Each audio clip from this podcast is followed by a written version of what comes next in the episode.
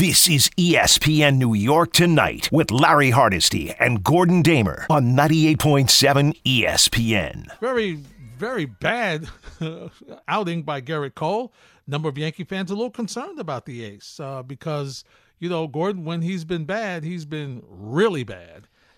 Yeah, when he's it's almost like a country song. When he's been bad, he's been worse, Larry. Uh, it. Yeah, it doesn't seem like he is able to uh, figure things out quickly enough to uh, get things. Rem- you know, it's one thing to give up a three-run home run in the first and still go six innings and give up four runs. Uh, that has not been the case for him at times. Now, again, it's been five starts, uh, and in fairness, if he went out and and and went today and pitched seven innings of one-run ball he's not going to prove anything. You know, for other people, like, well, you know, he, if he does this in the postseason, there's nothing he can do until he pitches in the postseason and pitches well in the postseason to prove to you that he's going to do well in the postseason. So these regular season starts, if he pitched well, you'd still say, yeah, but he's got to do it in October. It's true.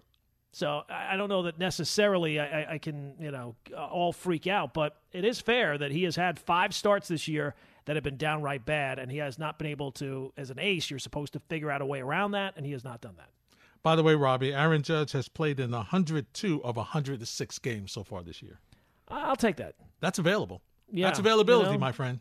Now, now look, he has pinched hitting a couple of them, so Mm-hmm. you know I, I- maybe it's a little bit less than that. Maybe it's 98 games, but Mm-hmm. if you can have, if you can tell me that you have a plan to have Aaron Judge healthy for 145 regular season games and the postseason, whatever that plan is, I will sign for that right now. Because that's what you wanted anyway. That was the decision.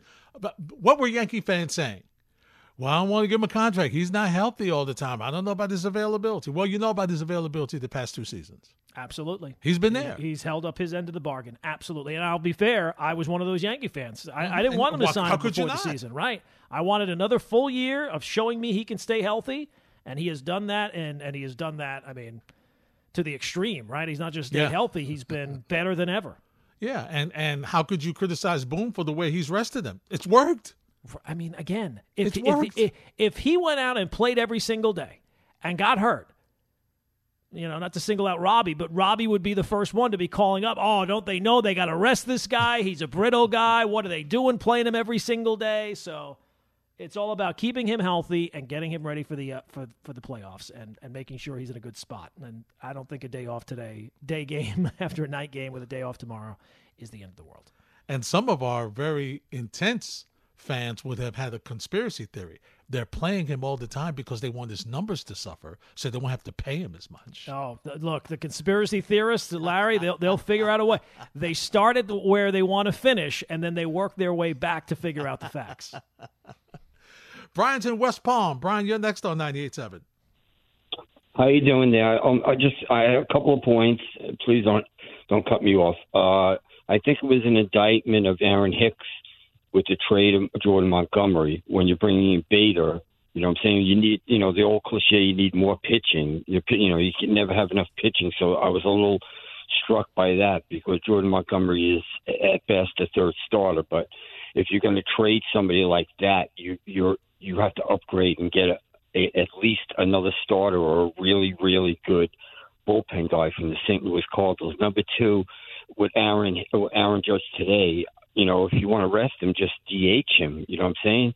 If you want to do rest. And another point, uh, I was a little, uh, I was. Uh, I was disappointed the Yankees when you have players like Volpe and the rest of these guys. When I look at the, the Yankees uh, minor league roster, they're still even though they're, they're top five in, in, in as far as their minor league organization, they're still prospects, and I would say two out of ten may really make it. So I mean, I would have gone gone for it and given up uh, Volpe or Sweeney for a Castillo. You know what I'm saying? I just want to know your your comments on that because, and I have to agree, I'm not an Aaron Boone fan. He's too much in the in in the, in the statistics and the guys upstairs and the computer room where you know I play baseball for Florida State. It's what you see on the field. I just wanted to, you know, vent my my. uh You had another call before that I agree with. I'm not a big Aaron Boone fan. He's too All much. Brian, I hear you. Thanks for checking in. And listen, I, I, I got it, but I, I, I think it's it's not just one way or the other, right, Gordon? You can be you can use because numbers have always been involved in baseball. I don't know why people just think that when we talk about sabermetri- sabermetrics now that well now it's just go by the numbers. There've always been numbers in baseball. Managers have always had little books where they had different numbers and stats and certain situations about what pitcher does well in key situations and moments like that. Now, if you're telling me you're not happy with the marriage between the two, that it's one sided, okay, that's another story. But to say that you know he's he's only doing the numbers, he's not only doing the numbers and Gordon, uh, correct me if I'm wrong. Are you what 36 games over 500? I'm not sure what it is at this specific moment, but yes, you would think that they were 35 games under 500, Larry, with the way people are going on here. Uh, and, look, I, hate to break it to you guys, the the battle over analytics is over. Yeah. You guys lost.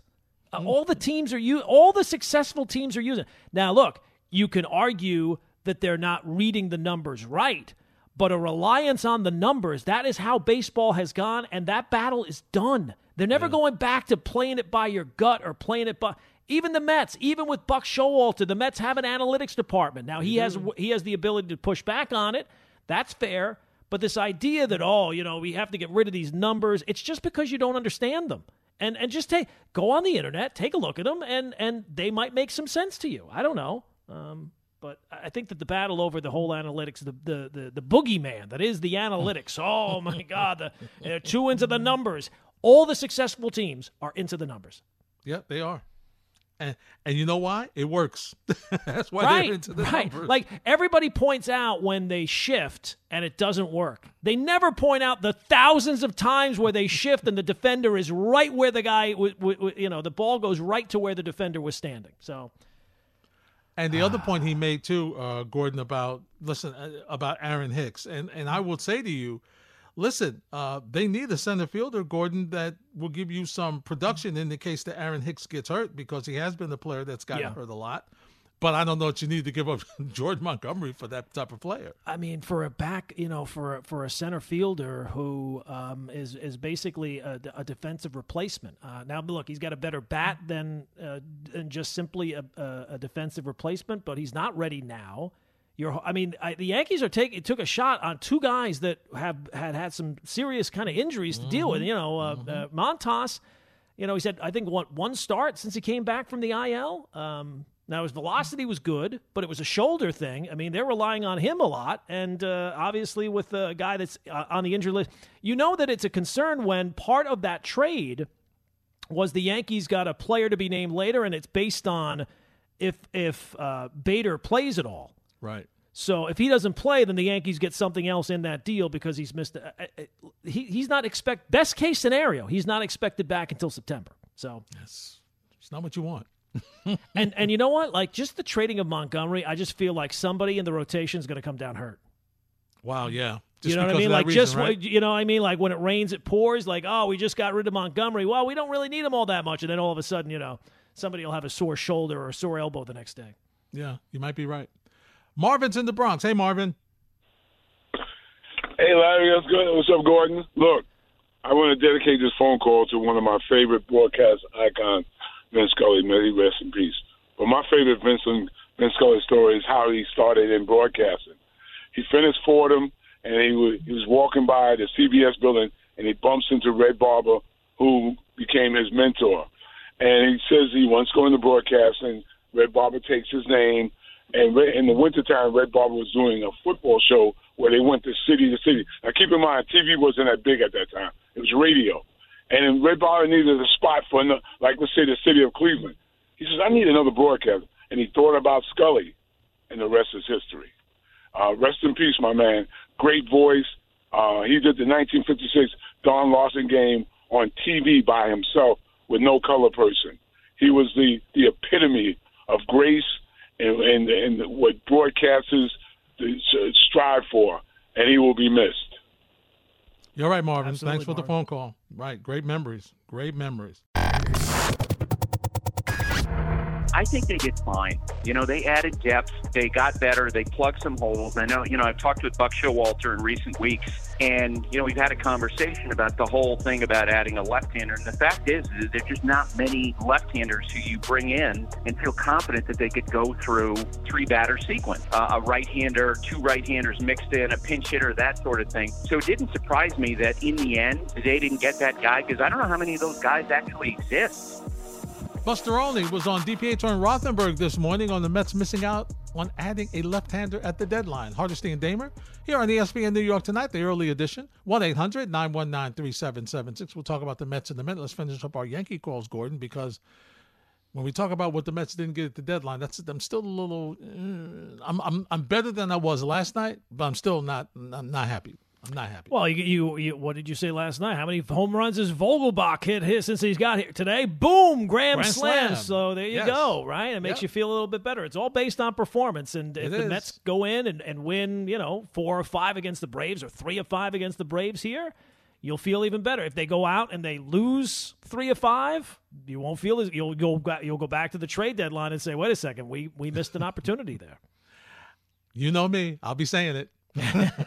and you will not be alone. You will have plenty of company. I might be yelling it. Vincent's in the story. What's up, Vince? Uh, gentlemen, thank you for having me on. I enjoy your show. I like the fact that one of you guys are, a you know, is a Met fan, the other is a Yankee fan. I'm actually a Met fan, but I'm calling up uh, about Gerrit Cole. And I, I will say I have been one of the few that have kind of given him the benefit of the doubt. You know, last year when he lost the game to Boston, uh, you know, hammy, COVID, whatever, whatever the excuses are. I kind of gave him the benefit of doubt, but uh, I think you stole my thunder a little bit earlier, uh, Gordon, when you said when he's bad, he's really bad, and when uh, you know when you have a true ace, like you look at guys like uh, like you go back to the 15 playoffs when the Mets uh, went to the World Series and the, they were playing the Dodgers, and Degrom did not have his A game, but he gutted it out and gave us six quality innings for that win. I don't see that in Cole. You know, he's t- t- type of prima donna that oh, the, you know, the, the opening day was delayed. You know, there's an excuse. You know, he has all these little things that a true and his demeanor on the mound, you know, is not is not ace material. So I I, I am no longer confident that he will be the man come you know the playoffs, and I think they're going to be at a huge disadvantage whenever they're facing you know the other team's ace in the you know in the first game of the playoffs, whether it be a Verlander or whoever it may be. Um, and the other point I want to make real quick, I, I think the Yankees are in big trouble with Judge because they're going to have to pay him. They don't have a choice, regardless of what it is. It's not going to be worth it. Look at every long-term contract, including Cole. He's not worth it. But look at the Trouts of the world. Look at the Harpers of the world. The great players. Great, what happens when Harper leaves the Nationals? They win a World Series. Um, and I love Trout, generational player, but he has won. He has won no playoff uh, games uh, series, and he's made to the playoff once. So they're going to have to pay Judge, and it's just not going to be worth it. I look forward to your uh, uh, responses. Thank you. All right, I- Vincent, thanks for I the don't phone call. know if you know that. That's a good question that Vincent brings up. They have to pay Judge. I, I don't know if there's a uh, if there's a number that somebody puts out there. If it's close, yes, the Yankees have to play him. But if there's some crazy number, I don't think that the Yankees have to match that. If some team comes up, I don't think the Yankees are going to offer him 300 million. I don't think the Yankees are going to offer him 10 years. Uh, I think they'll find some some middle ground on that. Uh, but if some team does say 300 for 10 years, I don't know that the Yankees will necessarily match that, and they will get they'll get hammered. They'll get uh, they'll get uh, crazy. Amount. That will be more criticism than Brian Cashman has ever gotten over any singular move in his 25 years running the team. I don't know if they have to sign him though, but I hear what he's saying about Cole, and and I don't think it helps Cole that he just happens to be in a town that has Jacob Degrom and now Max Scherzer Yeah, because that doesn't he does not he does not compare favorably to either of those guys. Even Scherzer, who look, most of his work has come before he got here, but even this year, right? Like he missed time. He he was he was awesome before he left. He was awesome since he's come back. He picked up right where he left off. So. Uh, that does not help Gerrit Cole either, but no, mostly it's about Cole pitching a whole lot better than he has in those five or six starts. Plus, to be fair, baseball is is not a sport where one guy does everything. Gordon. No, So, it's not. You know, Trout. yeah, I hear what you're saying about the Trout deal. I'm hearing what the examples you gave. I hear you, But you know, then the next thing is to build pieces around that you give that guy protection in the lineup. Okay, look, look at what San Diego did. This is the perfect example, Gordon. They didn't just get Soto; they got Soto and Bell, all right, and Tatis. So they have they have a litany of people where okay, you got to go. You talk about for pitchers looking at this to say, where's my rest spot in the order? Number five or six, maybe. you know, so it's incumbent upon you. Yeah, and it's going to be tough. The more you have to spend on your superstar, I got it. But then again, you still have an obligation to fill your roster and your lineup with other talent. This it's not the NBA where if, if I have LeBron James, right. okay, I, am in good shape. Even yep. even with LeBron James, I got to get some other people because he's not going to win it by himself. And baseball is even more of a of a team sport, Gordon. Yeah, you can't you can't hide the weaknesses like you can maybe in other sports, right? You can have other people help during plays. You can have uh, uh you know other guys step up during plays in baseball, you're only as strong as your weakest link. So if you have a uh, you know two or three major stars, and look at the Angels, they have two or th- 2 mm-hmm. of the biggest stars in the sport, both having great seasons, and they're no place. They again, as I brought up before, they are the worst team in baseball that is trying to be good. Uh, so it just shows you you have to have a complete team, and if you don't have a complete team, you're going to get exposed over the course of the season. I mean, because once again, you have no control. I mean, am, am, am absolutely I, with, with I know LeBron's going to be on the floor the final mm-hmm. two minutes. Yep. I know that Tom Brady's going to be behind the behind the behind center final minutes of the game. Aaron Judge may not come up. it's hurt in the batting order. Gordon may not come up in the ninth inning when I need him up. Or if he comes up, you know, if nobody else is hitting around him, I'm not going to let him beat me. No, I'll walk him. Right. You can't do that in the other sports. No, you can't. You can't. So it's kind of less scripted. So it's really, you really need a team effort uh, when it comes to being successful in baseball. Uh, Simon's in New Haven. What's up, Simon? Hey guys, how you doing? How are better, you, Simon? Um, I wanted to make some comments about Jordan Montgomery, if I may. Sure. Go ahead. Well, you, you see, people seem to forget though. I mean, every time you know Montgomery went on the mound, he pitched his heart out and he pitched his soul out for this team, and he never got any respect or run support. I think it's great. I, I'm glad they traded him because I, I said he should be traded to the minor leagues, not to the Cardinals. But I mean, it seems like it's almost like a conspiracy against him. They don't want to score runs. I mean, Suzyn Waldman said it best. What does Montgomery have to do to get some run support? Help a lady across the street give blood? I mean, come on. Every time he, he t- has the ball, he pitched. His, he kept us in the but game. You, we you no yourself said you wanted to see him get traded to the minor leagues. I know. Wait, wait. Boy, that talk about being on two sides of the argument. That's a good job by Simon there. That's outstanding. That's he, he pitched good. his heart out. He didn't deserve to get traded to the Cardinals. He should have been traded to the minor leagues. Yeah. So, in other words, I wanted to keep him in the organization, right? But I didn't want to see him at the major. Listen, there's always a pitcher on some staff, Gordon, every year, that is the hard luck guy mm-hmm. that the that the offense just doesn't come around for him. He just doesn't. But I think here's what just from an outsider, Gordon, not a Yankee fan, just from watching games. I think they may have gotten frustrated or they lost faith in him. I don't know. But Gordon, his inability to put people away yeah. after two strikes was something that was unfortunately for him consistent.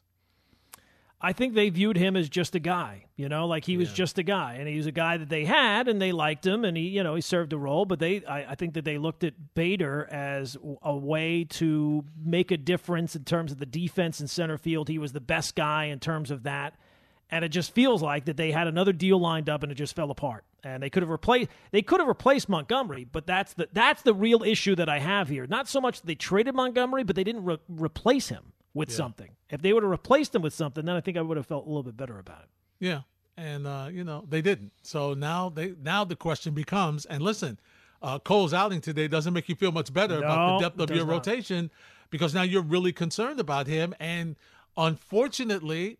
And, and because we're creatures of, of recent recent memory, Gordon, recent of, of recent situations. Unfortunately, what do we think of when we think of Gerrit Cole in the postseason? We're going to think of his last outing. Absolutely. Up in Boston. That's what we're going Absolutely. to think of. Absolutely. He could have been great for two or three outings before. Okay, mm-hmm. years before. He could have won the Cy Young last year. Could have won he, the Cy Young. If he wins the Cy Young and still has that same outing, nobody's going to remember the Cy Young. Everybody. Nope. What the day the Cy Young gets announced? Oh yeah, sure, he won the Cy Young, but what about that start in Boston? That's what uh-huh. everybody's going to be saying. That's right. Absolutely right. Absolutely right. And Gordon, not only that's what they'll be saying, that's what they said. Right, right. what about that start in Boston? Well, no, I mean nobody. I- It, it feels like nobody even remembers that he had, uh, you know, that he finished second in the Cy Young last year. It doesn't. It, it doesn't feel like it to me. Like you bring it up and people are like, "Oh no," but it was only about Boston. No, I mean he he did have an overall very good season last year, but you make that money. You're the you're supposed to be the final piece, and the team doesn't get there, and you're a big reason why. You're you're going to hear about it for a very long time. And Gordon, rightfully so. Of course, absolutely. Rightfully That's so. part of the game, man. Uh, Rightfully is so. part of the game. Absolutely. You got to produce. And the more you make, the more pressure it is. And what, and what do we always say? You are judged by how you perform when the light shines brightest. And Yeah, absolutely. It, wasn't that good. It wasn't that good. So hopefully he gets a chance to rebound and be a little better. On the ESPN app this morning at about oh, six, seven in the morning. Yeah. Yeah, want to see if, if, if the ground was okay. Yeah. you, you, didn't get any alerts overnight? No alerts. I was good. Did you have to get up to go to the bathroom just check the phone quickly to make sure there was no blips, right? There you go. That's it. I hear That's you. it. That's, the That's way it's going to be for a little while. I know. But he's going to start against Atlanta, so Sunday. yeah, right back out there. Mm-hmm. So I mean, right? I mean, it, we've started, right? Like, there's no point holding back now. Full Yep. steam ahead. That's right. 75 pitches, Gordon. In, in case, you know, looking ahead for. for Yeah, I think I'm out of that game. I got I, I, I got burned last night after the six strikeouts. Mm-hmm. But you know, I needed that extra half strikeout. Didn't happen. Didn't get so, you, huh? No, they, they, look, that's why they call it gambling. I don't know how they know. Like, how do they know that this is where it's going to land? how do they know, Larry? I don't know. I don't know. But they got know. you, didn't they? no, they, did. got they, they look. They're good. They, you know, there's none of those casinos going out of business, right? I Nope. mean, they're making money. They sure are. They surely are. Uh, Richardson, Manhattan. Hey, Richard. Hi, Larry. Hi, Gordon. Gordon, if I asked you guys, Larry, if I asked you, Cashman and Boone, right now, if they can trade Cole for Castillo, straight up, do you think the Yankees would do it? No. Larry, what do you say? No, I don't think so either. No. no. All right. Uh, as far as uh, you know, they played the clip. Uh, you guys played the ki- clip ESPN when Koufax strikes out Harvey Kuenn, the last batter in the perfect game in '65. I remember that game. The Dodgers only got one hit in that game, one nothing. They won the game. Uh, they beat the Cubs, who were terrible, and the pitcher for the Cubs, uh, Hendley, his name was Bob Hendley, pitched a one hitter, and the Dodgers scored on a double play, I think, and that was it. Lou Johnson, I think, drove in the run or got the only hit. He got the only hit. You know, it was ironic when when uh, uh, Hank Aaron hit the homer, the 714 or 715 homer against the Dodgers, and Al Downing, Buckner was in left field, and. uh he saw the ball go over his head. It was caught by the pitcher, the relief pitcher on the Braves, Tom House, if you remember. And uh, it, ironically, 12 years later, Scully called the Met game when the ball went. Mookie Wilson hit the ball that went through Yep, we played it earlier. Yep. Yeah, you know, uh, uh, Larry. Let me just get one quick thing. You know, I was reading on Bill Russell. It fascinates me. Do you know his first championship uh, series that he played in '57? So his first year was '56, '57. He was the only black player on either team in the '57 championship. Can you imagine that? That was in my lifetime. I was Yeah. born in '55. You know, that's ama- I always think it's amazing that when I watched Maravich, and Pete Maravich was the biggest show I ever saw in sports, Yeah. bar none. I mean, Ali was probably uh, Ali. I would say was probably number one, but uh, Maravich for every Saturday to get up to watch him. And Maravich did, in the SEC did not play against black ball players. That's mm-hmm. amazing when you think about it. He averaged 45 a game. His father was the coach, and the rest of the team stunk. So he had all the ingredients to be that good, but he, he was fantastic. Yeah, and But you know, sto- Richard, thanks for the phone call. He had to be that good, otherwise they wouldn't have won any games. Because you're right, the, the the rest of the team wasn't that great, and he performed. But it just goes to show you, Gordon, how far we've come. We still have ways to go, but we've come a long way. Come a long way as far as equality in sports and the opportunities to perform and and compete. At, you know, at the same level. Yeah, it's gotten better, but it can always get even better, right? Absolutely, absolutely. So Gordon today, very happy with the Mets. Yeah. Uh, very happy with with Bassitt again, who's performing well. You mentioned uh, Vogelbach, who had a grand slam today. Also, Pete Alonso had a solo shot in the game today. So right now, right now, the way the team is playing, they are playing well going into this series with Atlanta. So, I mean, this is for me, this is really interesting, right? Because it's the first time that we've got you know one two available pitching wise. It's the first time I really get a chance to see what this you know tag team DH is going to do, and so I, am really intrigued. And I think we're looking at an Atlanta team that's kind of come back a little bit. Gordon, yeah, They're not as hot as they were. They've come back a little bit. Uh, but you know they've made some moves at the deadline. So look, ultimately for for me as a Met fan, this division is going to be settled by how we play Atlanta one on one. I think both of both teams will dominate the rest of the teams in the division. Dominate well, Philly. I think it will be. It's a wild card. You never know. You never know when their offense shows up and when they get a good pitching uh, performance when that happens. But I think you know it's really it's a two team race, and if the Mets want to continue and make sure that they are not a wild card, they've got to win series against Atlanta. I don't expect them to sweep because Atlanta's a very good team, but you got to win series against Atlanta. Yeah, well, now your team is is pretty much whole, right? The trade deadline is gone. Degrom is back. Now he might not be full blown uh, Degrom just yet. You know, if you get six innings out of him this time, that would be that would be great. You'd sign for that, but you're going to get to see what you can do against the other team. Like this is it, right? Like the last time you played well against them. And I think the Mets are a better team. I think the Mets are a better team. They've played better than the Braves this year. The Braves still scare you because of their reputation, because of what they were able to do last year. But I think the Mets are a better team. But at the end of the day, it's about beating the other team. You're right. Like you don't expect either team to have a slump against the Phillies or the Marlins or the Nationals, certainly. So it's probably the division's going to come down to how you do against each other. And it's nice the Mets have that wiggle room of having, you know, a four game lead in the in the loss column, three and a half eh, for the division. So you're in a good spot in a good spot. And and once again, you get a chance to see how these new acquisitions are going to be, Gordon. And see, that's the main thing for me. You want to get a taste because this is a big series, right? And so this kind of will give you an indication about what you can expect from these guys. Doesn't mean that they're going to perform 100% all the time. I get that. But th- these are the impressions you want to see from your club. All right, when the new guys here, especially folks who have, who've come in who are at teams who were, had no chance of being in the postseason. Uh, here's your opportunity now to make a difference and show that you can be part of a winning situation. I mean, for a guy like Vogelbach, Gordon, I mean, he's with the Pirates.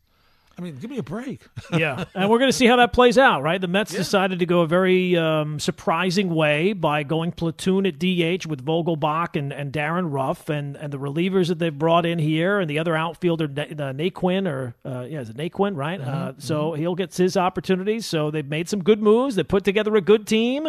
It's not the way I think you or I would have went at the trade deadline, but right. now we get to see how they integrate into the team and and at least you know Vogelbach has been a plus so far. Givens was not so much today, but um, we'll see how it plays out here. You've got, you know, you, you, it's not the same thing as the Yankees, where the Yankees have such a huge division lead, but the Mets have a little bit of wiggle room here, and and their goal is the same, even though yes. it's only three and a half. Their goal is not just to win the division, get into the playoffs, make the World Series, and win it all, because that's the type of team they have. Yep, and and, and Gordon, the type of manager you have. Yeah, right. I mean, you're not uh, almost like Tom Thibodeau. You're not bringing Tom Thibodeau in for three years down the road. You you nope. know you're, you're not bringing in Buck. I mean, I think he's good with. I think he has sure. a better w- hand with younger players than than Thibs does. But you know, it, it's about winning now, and, yeah. and there's only one thing missing from Buck's resume, and that's a World Series appearance and a World Series win. Yeah, no question about it. Eric's in Brooklyn. What's up, E? Hey, how you guys doing? Hey, Eric. Hey, so just want to share something with you because I uh, I've I'm from uh, from Seattle and live in Brooklyn now. Um, and everybody, there's kind of a lot of hand wringing about the Yankees not doing as well lately as they did in the beginning of the year.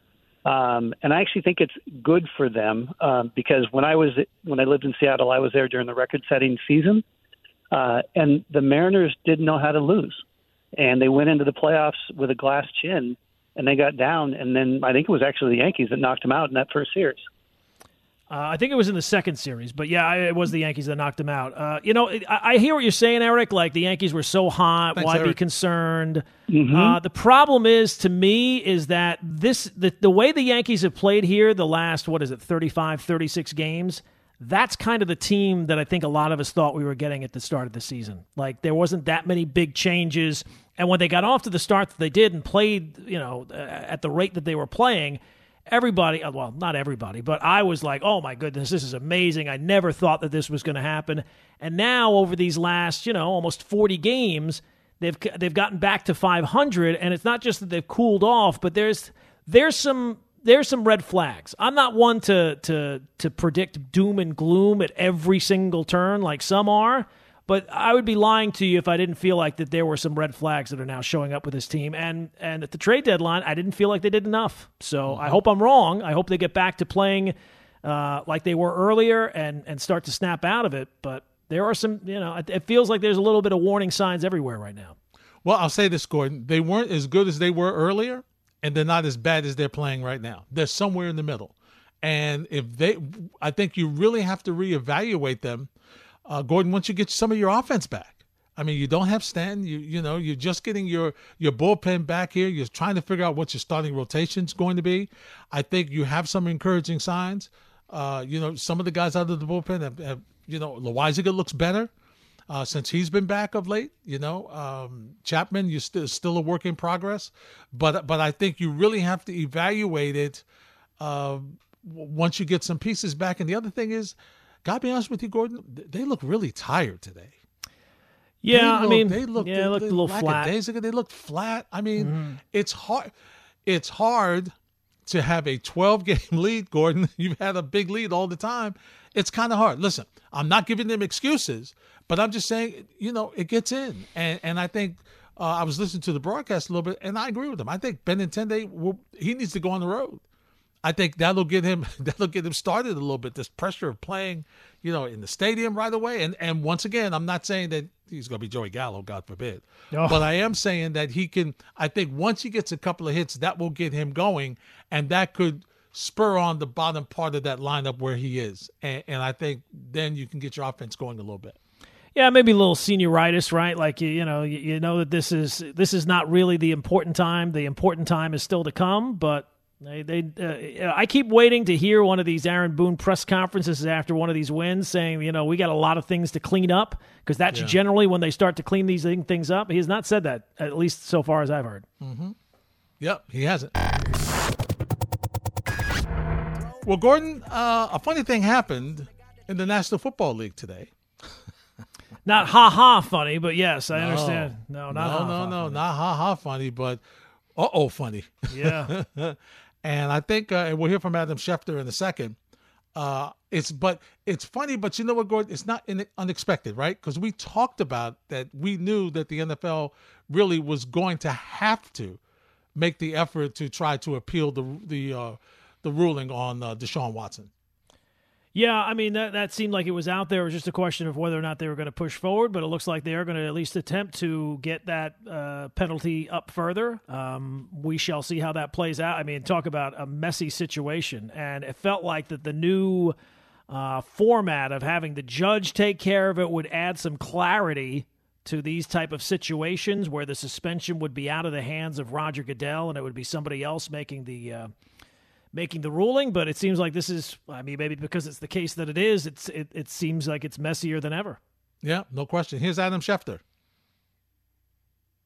This is going to lead to a lot of different storylines and a lot of different tension and acrimony between the NFL and NFLPA, which is on course to wind up back in court again. And the NFLPA has fought all along for a neutral arbiter in these particular decisions. The NFLPA felt it was important to remove the commissioner from that particular spot where he would have the final say on these decisions. And by the way, the league agreed in the 2020 collective bargaining agreement where they uh, both appointed an independent, impartial judge in this particular case to make the final decisions. But the NFL, which tried to get out of that business, is now getting back in that business of having Roger Goodell or his designee make the final decision, which is going to draw the ire of the NFLPA, and the NFLPA already argued to Justice Sue L. Robinson, pointing out that players are not held to the same standard of conduct Yep. as owners. Right. So now, if and when this case makes its way through the courts, I can promise you that there are going to be other people and other organizations brought into this. And it's going to involve other owners from other NFL teams. And the NFLPA is going to want to know why some of them were not held to the same standard of conduct that's expected of the players when in the NFL's bylaws and constitution, it says that owners must be held to an even higher standard of conduct. Yeah, Gordon, we, we, this is going to be a mess because the first thing you think of is what's going on with Dan Snyder in the nation's capital, right? That that's the number one Absolutely. thing. That that that's the first thing that's going to pop up, and there's always been this thought process of. Well, you always pick on the players. You always do things against the players, but your owners get away with a ton of different things. And there's been a history of, you know, improprieties with owners as far as, you know, relations and and you know inappropriate behavior and things of that nature that have gone on under their purview. Right? Not necessarily that the owners were involved but things were going on. And hey guess what? As the owner of the team you're responsible for what happens Yeah, unfortunately, uh, it seems like the uh, the owners, because of uh, the money that they have and the fact that they are owners, they can do really whatever they want, right? Like, it- you know, like the story we had yesterday about the Dolphins and uh, their owner Stephen Ross. It, it it seems like he it's a shock to him that he can't just do whatever he wants, right? He's talking to players that are under contract. Oh yeah, there are rules, but they're not really rules. He's talking to uh, quarterbacks that are under contract. He's talking to coaches that are under contract, and he's done this before. So it, it's clear the owners uh, don't feel like the rules apply to them, and you can understand why they don't because it seems like the rules don't apply. Like if if there was any other situation like Dan Snyder, where an owner has is, has been accused and has been documented of all these different things, you would think that there would have been some punishment along the way. yeah hasn't been No, and and it's kind of hard, you know. Like anytime you hear about, well, this owner, they're going to get rid of this owner or that owner, and they did get rid of Jerry Richardson with Mm-hmm. um, with the the Panthers at a time. But until something like that, ha- you know, like those are the type of ones that you got to see it before you believe it. yeah and it shows you what has to happen for that to happen Right. it's got to be like a ultimate it's got to be as bad as it gets okay for them for them to make a decision going against one of their own they're they're they're in a fraternity here Yeah, and part of me feels like you know with the NFL because uh, I like I don't know how much credibility they have on these type of things. So it's all well and good for them to say that they're upset about this and they want a far more stringent pu- uh, punishment and they want this and they want that. But at the end of the day, if they don't get it, it makes them look good. Say, well, look, we wanted to have uh, it Yeah. to be a 12 game suspension. We wanted it to be an indefinite suspension. But you know the arbitrator ruled one way, and uh, we you know we fought it, but we weren't able to win. So it kind of washes their hand of the situation as well. Speaking of the NFL side, here's what Adam Schefter had to say as to why they decided to appeal. The judge, in her decision, wrote that Deshaun Watson's behavior was egregious and it was predatory. Deshaun Watson, on the other hand, continues to insist that he's done nothing wrong and has not shown remorse during this process and doesn't believe he has to because he still doesn't think that he did anything wrong. And you've heard him talk on multiple occasions how he wouldn't mistreat women. That's not the way that he was raised. Now, I think where the public is having a hard time squaring all this, and the NFL is especially bothered by the appeal as evidence of that, is the fact that we look at the league's history and we look at some of the players who were suspended. And yes, this was the justice who made this decision, not the NFL, not the NFLPA. Justice Sue L. Robinson handed down the six game suspension. But the fact of the matter is, the six games still was the same amount of time as DeAndre Hopkins got for a failed PED test. It was less than what Calvin Ridley got for betting on his team, gambling online. Now, again, those are policies the league had in place. So it seems a bit inconsistent, but what you can say is the NFL's policies treated gambling and PEDs and steroids more seriously than acts like this over time. And I think the NFL recognized that loophole and is trying to address that here by appealing this particular decision, moving it forward, and trying to get Deshaun Watson suspended indefinitely. So, so Gordon is Schefter saying this is about optics? I think that what really really comes down to is that the arbitrator completely screwed this up, even by her own even by her own ruling, by saying that it's predatory and egregious. and and looking at what other similar not similar to this case, but what what other suspensions have been for far lesser things. I don't know how you come up with six games. Nobody's been able to explain to me how she came up with six games. That that's the part that doesn't make any sense about this. Yeah. Because ultimately, that's where everybody is scratching their heads, right? Exactly. It's the amount of games. It's the amount of games. And you would think that she having all the information, all the, all the, you know, the information from both sides. She's got the- all the documentation from the NFL because, I mean, the NFL did a thorough investigation, Gordon, what, two years. okay. Right. Of a thorough investigation. So she had all the information there. It just seems like six games just doesn't get it done. It, it just doesn't. Here's what Dan Orlovsky, all this was from NFL Live on ESPN. Here's what Dan Orlovsky, his reaction to the NFL appealing Watson's suspension.